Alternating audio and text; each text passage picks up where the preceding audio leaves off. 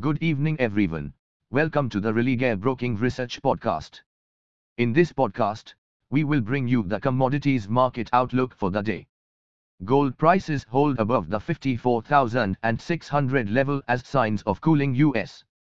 Inflation have lifted expectations the Federal Reserve will adopt a less aggressive policy stance later in the day.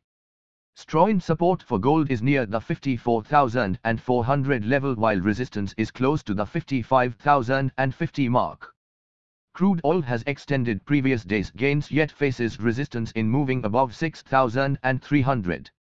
Short-term supply concerns have emerged in context to the shutdown of the 620,000 barrel per day Keystone pipeline, following a spill of 14,000 barrels of oil into Arkansas Creek. If crude oil holds consistently above the 6,150 support then it can experience an upward move towards the 6,340 resistance. Natural gas opened with a downward gap and has trended lower since morning. It seems that the longs prefer booking profits amid lack of any major news. We expect some recovery today in case prices hold above the 535 support.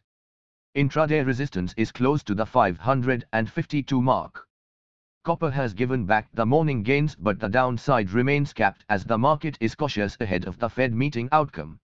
Support for copper lies near the 705 level with resistance near 715.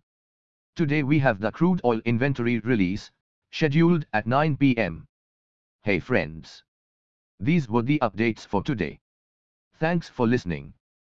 For more updates, follow Religare reports and recommendations on Religare Dynami app or website. You can also contact your relationship manager or the nearest branch.